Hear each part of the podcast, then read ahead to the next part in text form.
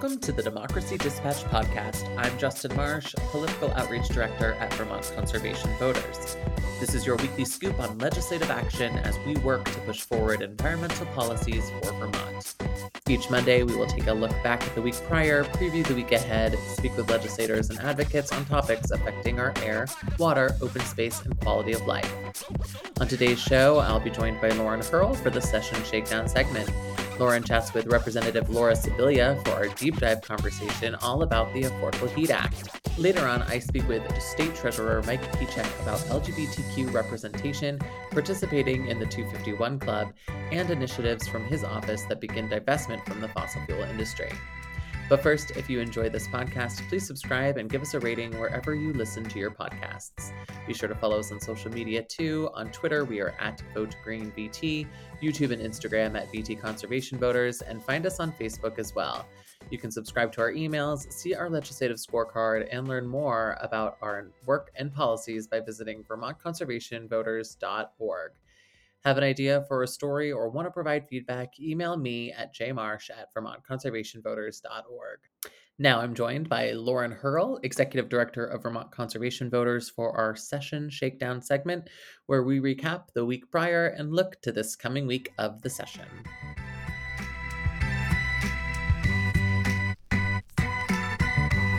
With crossover in the rear view, things have settled down a little bit. Now it's just a countdown to the end of the session to see what will make it past the finish line. Last week, we saw S25, which is a bill that would regulate cosmetics and personal care products, textiles, and athletic turf from containing PFAS and other harmful chemicals, pass the Senate by unanimous vote. The bill would be nation leading, and now it's up to the House Committee on Human Services to take it up, which we will be working very hard to see that happen. What else do we have updates on, and what do we expect action on this week? Yeah, we're at the point post crossover where our bills have moved from, uh, in the House's case, um, where they passed the 30 by 30 biodiversity bill and the modernization of the bottle bill. So um, those two bills are now sitting in the Senate Natural Resources and Energy Committee. Uh, they've already started talking some about the 30 by 30 bill, and we're going to be advocating that they move both of those, hopefully quickly and expeditiously. Um, the House now has possession of the housing bill, S100, and we're going to be continuing to um, watch that bill closely, working to ensure that as they work hard to increase the availability of um, housing, uh, including affordable housing, that that continues to be uh, moved forward with smart growth pin- principles at its core. Um, and that bill is um, we believe going to be taken up in two different committees. There's a housing committee and the environment committee would be looking at kind of different pieces within that bill. Uh, the ranked choice voting bill that again passed the Senate and now is already being taken up by the House Government Operations Committee. So we'll be watching that. Uh, and the other big bills that had moved were the transportation bill passed the House and you know it did have as we've talked about before some provisions like moving forward with uh, our con- complete streets program to make sure that um, our roads are safe for walkers and bikers and not just vehicles, um, and a number of other investments in incentivizing uh, electrification of our vehicles and so on. Uh, so we're continue to work on that in the Senate uh, and making some improvements to that bill. And the budget also passed, which, of course, is the only really must pass bill. And two provisions just wanted to note that we've been watching closely. One is funding for um, our environmental justice uh, for positions to implement that program and that important work, uh, where a bill was passed last year. And now we need to actually invest in the state government capacity to move that forward. And so we've been fighting to get that into the budget in an ongoing way so that those are permanent positions within state government. Um, and we've also been working to ensure that there's funding for a couple important climate workforce programs. You know, so hearing a lot about how we've got so much work to do to weatherize homes, install heat pumps, uh, do you know, get new EV chargers, all this stuff, and how are we going to do that? Um, we are going to need a lot of workers. So there's some um, funding for programs, and we're going to continue pushing for increased investment in our climate workforce. Yeah, and then there's S5, the Affordable Heat Act. You spoke with Representative Kate Logan of Burlington for the climate dispatch video, which folks can watch on our socials and on our website. But you also caught up with Representative Laura Sibilia from Dover, fresh after you gave testimony in her committee, the House Committee on Environment and Energy. So let's hear that now.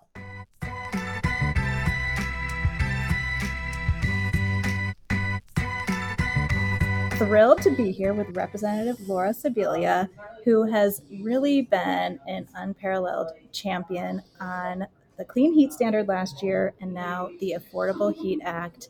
And I just wanted to start by hearing your perspective on why this bill has been such a priority for you. Yeah, so coming from rural Vermont, um, you know, I've represented um, uh, Vermonters of lower means, um, Vermonters that are really isolated. And I have seen the effect um, of energy transition, of our telecommunications transition uh, in those parts of the world. And those folks get left behind. We know that uh, when things are changing, and there are a lot of things changing right now, both with climate change and uh, you know the shifts in our global economy, uh, we know that folks with means are reaching and engaging and ensuring they are part of that. And the folks without means or lower income are having really a hard time um, just uh, holding on, never mind engaging with these new opportunities. Great. And so, can you tell our listeners so where is the bill now and has it changed uh, significantly from your perspective from uh, what you all had worked on last year? So uh, the bill uh, over the fall and summer, uh, there was a considerable amount of work done on the bill uh, with folks who had um, concerns with it, folks that uh, thought it was great, including myself, uh, on how can we improve it. And you always can find means of improving it. that bill came in, it started in the Senate this year as opposed to the House, and passed there and is now uh, in our committee. We've been taking testimony for three weeks on this. Um, it's testimony that we've heard. Um, much of it we heard last year, and we know has happened in the Senate. This is a new committee, so it's good that we're kind of refreshing ourselves and reminding ourselves about the opportunity that's in front of us. Um, and we're hopefully going to be moving this bill out uh, next week.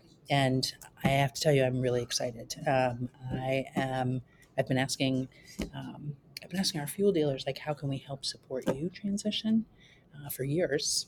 We now have this tremendous influx of federal funds that are here, um, and we have Vermonters that are paying two dollars more a gallon for fuel. And when we talk about a convergence of uh, urgency and, uh, for action, uh, those three things right there um, uh, pretty motivating. And I'm really thrilled that we're going to move this bill. We're going to get it done it's really making my day. that is exciting. Is there anything you would ask of Vermonters that would be helpful in this moment? Yeah, engage with this process. So um, it can feel complex. There's a lot of, um, it's new. Uh, it's a transition, and we know when things change, that creates stress, whether it's good change or bad change. And so, engage, talk with your legislators, uh, talk with your fuel dealers, talk with um, advocates, and the PUC process, um, the public utility co- uh, process will be uh, open. Engage with that. Um, and we're going to get there. That is fabulous. Yes, huge priority of ours, and really takes strong leadership. And so grateful for all you've been doing to really help shepherd this bill through. Um, we'll continue at it with you as it continues to work its way through the process. Um, but thank you so much for that. And we'll check back in with you, um, I'm sure, later once we're hopefully over the finish line. Yes. But thanks for being here and for all of your work. Thank you. Take care. Okay. And now let's hear Justin uh, talking with Treasurer Mike Pieciak.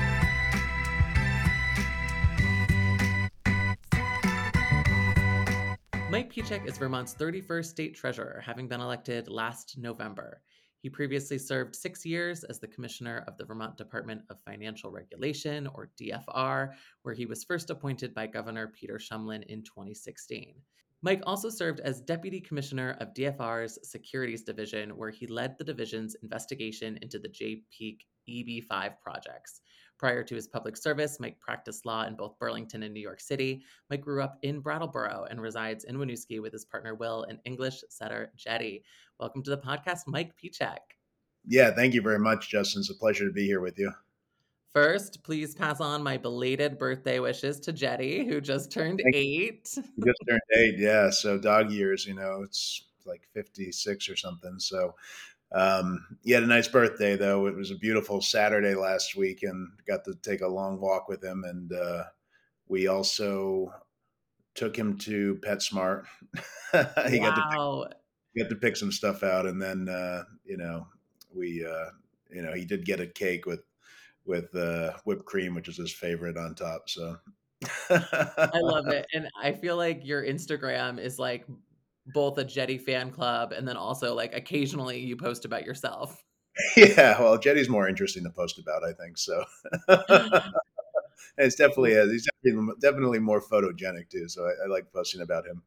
uh, I'm not sure about that um, this past November uh, was pretty historic in the fact that you did not only did we elect you, uh, an openly gay man, into the office of treasurer for the first time in our state's history, but we also elected Becca Balint as our U.S. House rep, our first woman, and an openly gay woman at that. At a Victory Institute reception uh, earlier this year, it was proclaimed that we were the only state to have elected multiple LGBTQ candidates at the statewide level last November. What does being part of that history mean to you? Yeah, it's really humbling um, because I think back to when I grew up in Vermont, and I remember very well the civil unions debate. And I remember writing my college essay on the what I perceived as the courage of Governor Howard Dean to sign the bill, even though he knew he was running. It seemed like he knew he was going to run for president, and this was going to hurt him at that time that he signed that bill. Um, and I also remember even earlier being a page in Montpelier and watching Representative Bill Lippert be such an outspoken LGBTQ plus advocate, um, whether it was on civil unions or he was advocating for gay marriage um, whether it was employment discrimination issues. Like he just was a very powerful and um, and courageous like uh, advocate. And examples like that in Vermont have um, you know I I really just respected and like got to witness firsthand. So it's humbling to think that I might be part of that history. I don't feel like, you know, I feel like they were the trailblazers.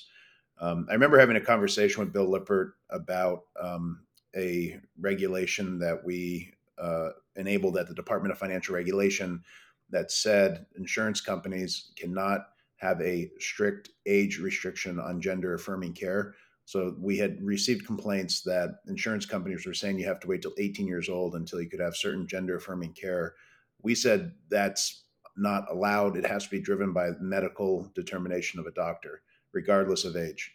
And Bill Lippert saw that news release and he came up to me and said, You're now part of this tapestry, this history in Vermont. And um, I didn't, you know, for him to say that was like really uh, powerful. And, um, you know, so there's a lot, there's a lot of people that have really blazed the trail. And I feel like I am a huge beneficiary of that because I was I did not receive any negative reaction when I, um, you know, ran as an openly gay person.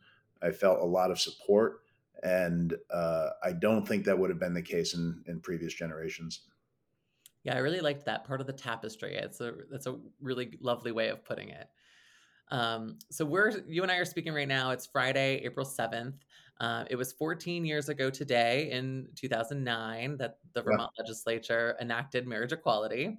Um, and it, you fast forward to today, um, I just found out that four Republican representatives have introduced an anti trans bill, H513, that would prohibit individuals assigned male at birth from participating in school sports that are designated for girls and women.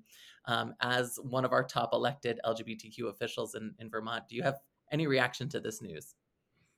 Well, you're absolutely right. Like it's the anniversary of the override of, of gay marriage. Um, in Vermont. And you know, I think of of like I just was mentioning Bill Lippert, other advocates, Governor Dean, like opening the doors and and opening those pathways to being able to live your authentic self and authentic life. And I feel we have a responsibility to continue to do that for individuals that are marginalized um, today and, and are, are, being really put under attack and having, you know, uh, vitriolic, um, negative uh, actions, words thrown at them. So it's disappointing to see that. Um, it's not something, obviously, that I think is necessary or something that I would support. Um, it's unfortunate that this this national narrative that I would suggest is being driven by fear or ignorance or both or other things or politics even that it's um, come to Vermont um, because I know those legislators serve with transgender individuals and they are friends with, I'm sure, many transgender individuals, and I'm friends with them. And so to see that bill, it's somewhat, um, just somewhat is a little sad for me at the same time. Yeah, I know. I feel that. I feel that a lot, especially with you know some of the names on the list. I was like, oh my gosh, I love her. Why did she do that? You know, so it's it's interesting. It's and, and I plan on having a conversation with some of them as well in person, um, so that they well, can. Yeah, I think that's a good point, Justin, because that's exactly my reaction um, that you had, and we're probably talking about the same person. Mm-hmm. And um, but I think the have the conversation is really critical, right? And and I think oftentimes on these issues that we feel so passionately about I and I'm guilty of this too. I draw a bright line. Like either you're on what I perceive as the right side, or you're on you know the wrong side. And there, and if you're on the wrong side, there's I can't you know there's no merit in your view, or and it's so easy for us to fall into those traps. And and I don't mean that we have to um, change our principles or bend them, but we need to have conversation and understand and present our own viewpoint and do it in a way that um, you know they can receive and is receptive. Otherwise, we're going to be like the national debate where we just are throwing bombs at each other and not working together. And I think the legislature's done a great job of avoiding that sort of national political narrative of of disharmony and discord and and inability to get anything done. I think they've continued to be able to um, get things done. Even like just yesterday, I was in the Senate and they voted unanimously on a program called Vermont Saves that our office um, is a proponent of, and uh, that was great to see. And that it's a great piece of legislation, bipartisan, unanimous support. So we can do that in Vermont. We just got to make sure we maintain that and nurture that, and not let those national narratives get into our state. Yeah, totally. I was like, oh well, maybe I'll email them, and and I I decided not to because I know I'll see them, you know, next week, and and we can just have a conversation. So it won't be a fun conversation. It won't be exciting, but it, it's important. So, um, so you live in a city that has an all LGBTQ city council, and yeah. you are represented in the Vermont House of Representatives by Taylor yes. Small, our first trans legislator. And you call Winooski home. Is Winooski the gayest city in America? um, might be right up there. You know, certainly uh, in terms of leadership and uh, and um, you know what uh, and and and what um, you know, people feel comfortable being their authentic selves and stepping up and serving here. I think uh, it's certainly a, a, community that's diverse in many different ways um, by age, by um, even native Vermonter versus you know folks that have moved here to ethnicity. Um, sexual identity, you know, sexual gender. It, it, it really is a great melting pot, um, and are obviously our most diverse city in Vermont. And you know, if we're going to have populations growing in Vermont, they're going to be by definition more diverse than what live than the people that live here now, because we are one of the least diverse states as a whole. So um, I think Winooski can be a great example of how do you develop and nurture a community that um, people feel welcomed from all walks of life, um, that blends together you know, generational Winooski residents um, with individuals that, that came from another con- continent just within the last few years. And um, I'm really proud of our city and really love living here. And, uh, you know, Brattleboro is still home for me. It's where I grew up. But Winooski is, is certainly my adopted home. Well, both are amazing communities. And on the campaign trail, you get to see every community in Vermont because you took part in the 251 Club, which I'm not sure if they've officially changed their name, but with uh, Essex Junction now becoming its own city, um, we I guess we'll call it the 252 Club, um, just to be inclusive of Essex Junction. Did you indeed get to all 252 towns and cities on the campaign trail? Yeah, we did, and um, we called it the 251 plus one club. Uh, that's their tour. I guess that's how we called it. Um, you know, because we started when Essex Junction was not a city, and you know when we finished, they were. So uh, the 251 plus one, but we called it the the Road to Victory tour. So we ended in Victory, Vermont. Um, you know, population under 100. We went to um, every town. I grew up here, spent a lot of my life here in Vermont, but there were so many towns I'd never been to before. Um, so it was a wonderful experience in a number of different ways. Like, first of all, like Vermont is so beautiful everywhere. Like that was the one of the big takeaways. Like it's it's different in its beauty, but you know there are parts of Franklin County where we just kept driving around, and I was like, I can't believe how beautiful it is up here. And uh, I just haven't spent time in like these sort of rural parts of Franklin County, and and then in the Northeast Kingdom, like there were lakes that you know are very well known that just were just like awe like you're in awe when you see them. And uh and you say i want to come back here on vacation like there's no need to leave vermont. We just come here on vacation. And even victory like the victory bog it was like one of the you know it was the last town we went to one of the last sort of areas we we sort of discovered. And and it was so beautiful up there and quiet and rural. Um, so that was one big takeaway just how beautiful this state was um, certainly, the conversations from a policy standpoint were very similar. Like housing, we heard about in every community we went to. Uh, we heard about people's concern around climate and climate change and how that's going to impact Vermont. Um, we also heard about childcare and, and how people are really struggling with that. So I guess the second thing I was surprised by was just how similar the conversations were throughout the state in terms of the challenges that people are facing. Now, there are definitely differences in rural and urban areas, but you know, some of the, these similar conversations came up, you know, time and again. So for me, like the benefit, the huge benefit that I got was feeling really connected to Vermonters in Vermont going into my term as treasurer. Um, you know, having literally put your eyes on every community, having where you could. There's some communities where people don't live, like Lewis, Vermont but where you could talking to somebody in every single community hearing from their perspective about the challenges their communities are facing about their perspective of montpelier um, about ways montpelier could help um, ways that their own community could help themselves if they had more tools or more resources.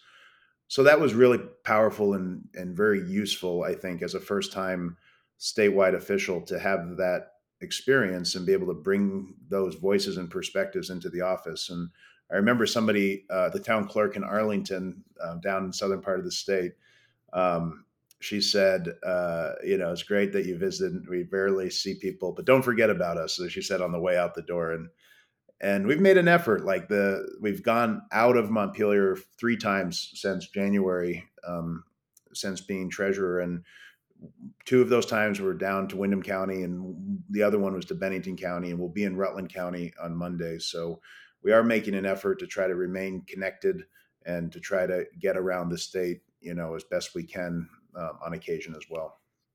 Yeah, as someone who is also uh, working to get to all 252 communities myself, um, I'm curious if you staked out a plan ahead of time, or did you just kind of go based on where campaigning led you?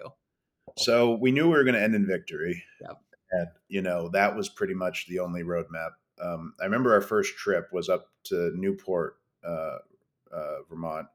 And we went to Newport. Uh, we went to Barton. We went to Troy. Uh, we went to Hardwick. And I think there was a fifth town. Maybe we only made it to those four towns, but we left at like six thirty in the morning. We did a full day, and we got home at like nine thirty at night. And I remember I turned, you know, talked to our campaign manager Isaac and said, you know, we got this like we can't spend, we can't. This didn't work. Like it was great, the visits were great, but like if we're trying to get to every town, we went to four towns today and spent like twelve hours doing it. So we, um, I realized like we'd have to really embed ourselves in the communities that were further away from where I live in uh, in Winooski. I got the benefit of when I went to Brattleboro, I could stay at my parents' house. Um, but like when we went to Rutland County, we stayed there for like four nights and tried to find a combination of um, events that were happening in the community that gave us good reason to be there. And then during the day, we would go out into you know more rural parts of the community. We did the same thing in Bennington, and we did the same thing in the Northeast Kingdom. So you know that was a even though it took a lot of time and it was a lot of time away from home like that was a much better way of um, both experiencing the community because you were staying there and spending time like overnight and and everything but also um, just a more productive way of not spending so much time in the car driving to and from a community and just spending time on the ground so that was our strategy it was really embedding into certain counties yeah, it's I mean it's a great for those who don't know what we're talking about. I should probably prep like now now uh, that we've discussed it, let people know the 251 Club. Um, there's 251 now 252 towns and cities in Vermont, and the goal of the club is simply to visit um, each of them. Um, and so, yeah, I would encourage anyone to do it. As also a lifelong Vermonter, I had the same sort of epiphany that you had of of you know marveling on this place that we live and um, and I obviously have I've been to a lot of Vermont, but I have not been to every town. So getting to discover new places, um, discovering their histories. Like I remember visiting Dorset and how cool yeah. the granite sidewalks were and, and, the history behind all of that. So um, certainly would implore folks to check that out. And, and it's just a fun thing to, to slowly plug away at. Um, obviously you did it in one year, so very impressive. and uh, there is a 251 club, as you mentioned. So they have an annual meeting, and uh, it was we went to it during the campaign. We weren't quite we were in the club, but we weren't to all the towns yet. But there was this packed. It was like two, through two or three hundred people, and everyone loved sharing their stories. And so do I. When you know you meet somebody that has done it or is trying to do it, um, and you say, "Well, how did you get to Lewis?" or "What was your experience?" You know, in um, in uh, Glastenbury, or yes, so, I was going to ask you about Glastenbury. it's impossible to find. yeah, so we went down a road called Glastenbury Road and went all the way to the end of it, and then um, it became a dirt path that were for like ATVs, and we walked down it a bit, and we said, "I think this." counts as being in Glastenbury. And we would have went further and sort of hiked, but like while we were in Bennington, we were telling people about we were, that we were going to Glastenbury, and everyone kept telling us about how people disappear in Glastenbury. So um, we said, okay, I think we could I think just being on the cusp of the uh, border is sufficient for us. yeah, I don't there maybe like two or three people. So it's it's fascinating and still a town technically. So we're still unless they do away with it, and we can go back to 251. yeah, and uh, right next to it um, is Somerset, and for anyone that's listening that hasn't been down that way, like there's a, such a beautiful lake and this beautiful dirt road that's really well maintained. I think it's even a forest road. Um, we stopped a number of times to take photos along the way because it just the sort of vistas were beautiful. And we ran into someone that was on a motorcycle, and he said um, that he was he was not from New England. He was from maybe Pennsylvania or something. And he said he makes an effort to drive up to drive on this one road because it's so beautiful and well maintained for a motorcycle, even though it's a dirt road. And it's so beautiful what you see. So, yeah, that was a great. That was a great experience to be able to um, just take in Vermont during the campaign. Amazing. Um, so you studied and practiced law before working for uh, the DFR, and now, of course, you are state treasurer. Does having a background in law come into use in your role as treasurer, and if so, how? Yeah, I think it does. I mean, um, what I think the like the legal profession, what I found really helpful going to law school and spending time in the legal profession, but particularly law school, was um, the the logical decision making that they force into your head and the logical um, you know process of arriving at a decision so you know sometimes in a policy goal you might say well we want more childcare and then you say well that's the goal but like what are the what are all of the steps to get there? And then when there are decision points like what are all the what are all the negatives of a certain decision or what are all the positives of a certain decision and how do you um, you know and how do they add up on the whole and what are the alternatives and why is the alternative better or worse than proceeding down path number one? And so that like way of of thinking um, is really useful in making decisions. I think it's also really useful in communicating whether by in writing or orally like to be able to to be as short and clear as possible. You know that um, is something else that's sort of drilled into you in law school.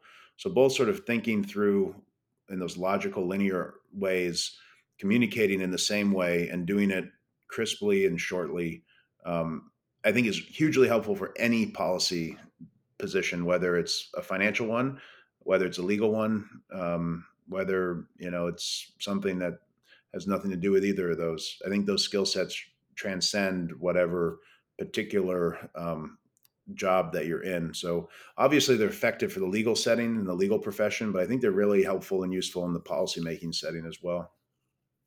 Yeah, that's fascinating. Um, did you have your eyes set on being treasurer or like what drew you to wanting this role? Yeah, so I um, was interested in public service for you know a long time. I um, grew up in Brattleboro.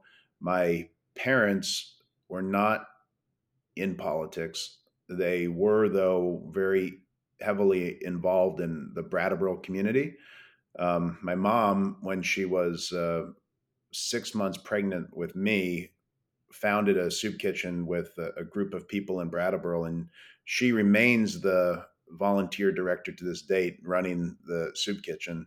And um, she took a little bit of a hiatus when I was born, but she's basically been there for 40 years and she really has made it her life's mission to try to feed people in Brattleboro and to you know make sure that they're um, you know no judgment judgment free zone just making sure people that are hungry get what they need. My dad was a is a cpa and he's still working at a firm that he owns in brattleboro. Um, so you know he helped a lot of small businesses. He helped them in a professional sense when you know they he you know he would take you know no pay or reduced pay for certain situations but that wasn't so much what in, inspired me about my dad it was more his community involvement. So um, you know he was involved in founding the teen center in brattleboro that became the boys and girls club and uh, he was involved in expanding the golf course from nine holes to 18 holes involved in bringing lights to the football field at the high school and raising money and, and, and facilitating that. And particularly with the golf course one, I you know he didn't play golf, and he spent a lot of time uh, on that one in particular. I remember asking him, you know, I was probably thirteen or fourteen, and said, you know, why did you spend so much time doing this? It you know it took away from uh, your job, it took away from being at home. It you know it wasn't um, you don't even play golf. And he said that um, you know the Brattleboro community had given him and our family so much that it was the least that he could do to give back to it and that was very powerful and you know really helped shape my perspective on what i wanted to do with my own life. I you know i, I worked in private practice as a lawyer um, but it didn't motivate me. Um, you know i wasn't feeling fulfilled and i always felt fulfilled in public service roles whether volunteered or paid and that is where my ambition is. Like i love getting things done and programs set up that are going to help people. I really love when we can take an individual problem that somebody has and solve it for them, partly because they, you know, they just don't have the same knowledge of how government works or how different things interconnect. And for them, it's like overwhelming. And for us, or for me, I might be able to see the, the two things that have to come together to help their problem. That's really simple because I just have had that experience. And that is so fulfilling to have that you know to be able to to do that kind of work for Vermonters. So um, so I always was interested in public service. When Beth Pearce, you know, announced that she wasn't running, she had told me that she was thinking about not running and that she really wanted me to to consider running to replace her, which was very flattering. And um, you know, I you know I'd been in government for you know about eight years or so at that point. I you know played this role in COVID that was very unique, and I kind of was ready to think about doing something different. And you know, elected politics, I thought this the stars seem to have aligned in terms of this particular job. It comes with policy as a base. Uh, it comes with um, you know analysis, financial analysis. Uh, there is politics, um, but it is a nonpartisan sort of position, and it reminded me a lot of the DFR position. I mean, it had a lot of those same qualities, only it was independent and it was elected. So it it appealed to me because of uh, how similar it was to the role I was in, but those differences were very unique too. But having Beth Pearce's um, encouragement really was something that got me off the block and made me decide to do it. I, I'm, I'm glad I asked that. I had no idea, so I'm really glad that I um, that I learned that. Thanks for sharing. Um, at the surface level, uh, much like in my conversation that I had a few weeks ago on this podcast with Attorney General Charity Clark, your role doesn't appear to have much of a conservation overlap. But there are ways that your office has influence and control over environmental decisions. You've called for a slow and thoughtful transition from the state's financial stake in companies whose activities contribute to global the global climate change. Um, some legislators and advocacy groups are demanding quicker action. So, why the slow and thoughtful approach? Yeah, for sure. So, as treasurer, like you know, your first responsibility is on those on the pension funds and, and on their um, success and their ability to grow and to be around for when teachers and state employees and municipal employees are going to retire and need them. And the pensions are um, in a better position now than they were a few years ago, but they're still facing tremendous unfunded liability um, that we need to continue to work on. And there is a plan to get that retired. But you want to attack, I think, this position from a situation of do no harm to the system.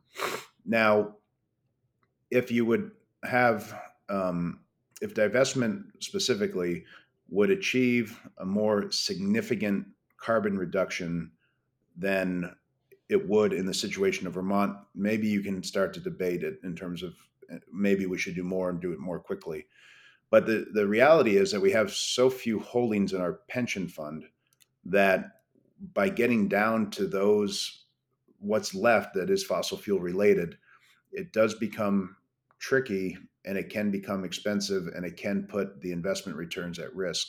So I think for Vermont, we have to approach it in this thoughtful way to make sure we are living our values, make sure we're investing our values, make sure um, you know we are um, setting this goal and and and all of that. But also from a financial risk perspective, we need to make sure we understand what is in our portfolio from fossil fuel, we need to sort of have a trajectory as to when we think those investments could potentially become stranded assets, as the term is. Basically, um, you know, the Exxon Mobils of the world will not be as valuable at some point in the future as they have been in the past few decades due to consumer changes, due to government policies restricting um, their ability to operate in the same way. Um, so for both of those reasons, both living your values, investing your values, but also from a financial risk perspective, it's really important, I think, to continue to have a focus on uh, what's in the portfolio from a fossil fuel perspective and limiting that risk over time. So that's the approach I think that works best for Vermont. Every state and every jurisdiction that has tackled this issue has done it a little bit differently, and they've done it in a way that works for them their size, their investment portfolio, um, their politics. So I think this is an approach that works well for our state.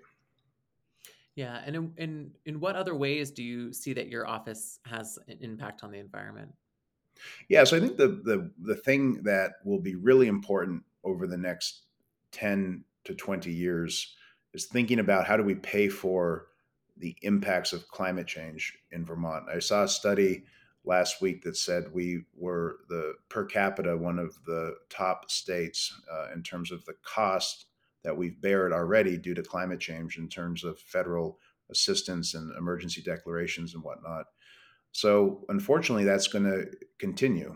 So, we need to put resources toward, um, you know, mitigation, reduction, um, and one of the ways that we can serve a leading role in that, I think, is um, just simply on coordination. So, one of the first things we did publicly when I took office was we had a, a green financing collaborative where we brought together folks in state government and folks from the private sector that have been working on green energy financing. And the discussion was around how do we take full advantage of the IRA, the federal money that's coming out uh, and we'll get more information on as they continues to proceed. But I think that sort of convening and leadership role and making sure we get as much federal money as we can to to address the climate crisis will be critical. Another thing that we're doing that we will that we'll just be announcing is we're expanding this 10% for Vermont program. So this is a program that was started in 2014 that allows the state treasurer to invest up to 10% of the state's cash on hand into um, the local economy for economic development and job creation. And we have a lot more money on hand as of now than we did when this program was first established. So we looked at that.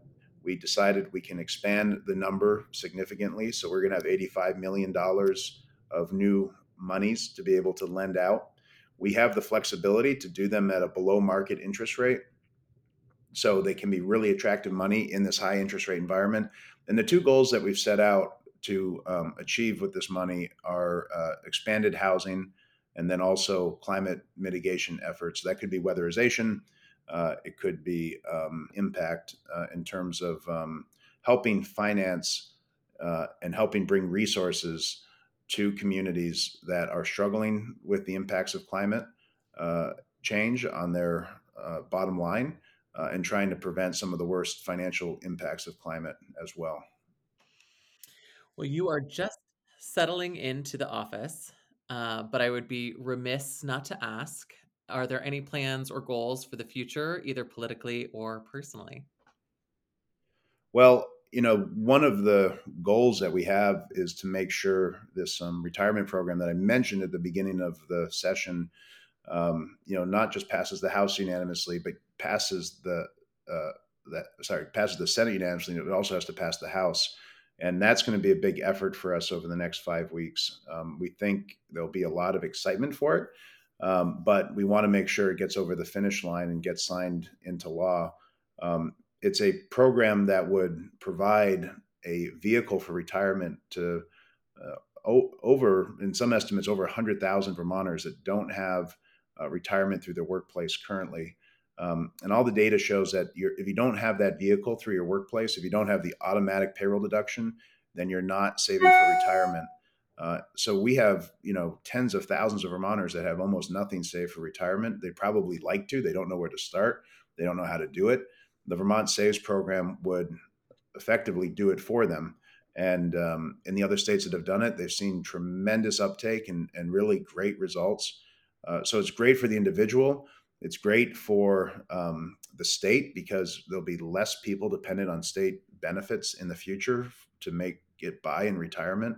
And it's great for businesses to be able to offer this at a no cost, uh, you know, starting point. There's no cost to, for the business to participate. Um, and it's great for the economy long term too to have more individuals secure in their retirement with more discretionary income. So short term, we have to get that through the House, but then longer term, we are responsible, the Treasurer's Office, for setting that up and being and having it rolled out very successfully in terms of um, you know it a very having it be in a very efficient way for businesses to sign up, making sure businesses are well aware that it's coming, making sure we pick good vendors that are responsive and and will roll this out effectively. So that's something that we're very focused on, and um, I hope that it succeeds legislatively and look forward to working on it if it does. Yeah, so that is S135 for those who want to look into the bill a little bit more deeply. Um, I want to thank you so much for being a visible and active leader and for taking the time today to chat with me, Mike. I appreciate it. Yeah, it's really my pleasure. And um, thank you so much for the invitation and, and for the conversation, too. Amazing. See you around. Thank you, Justin.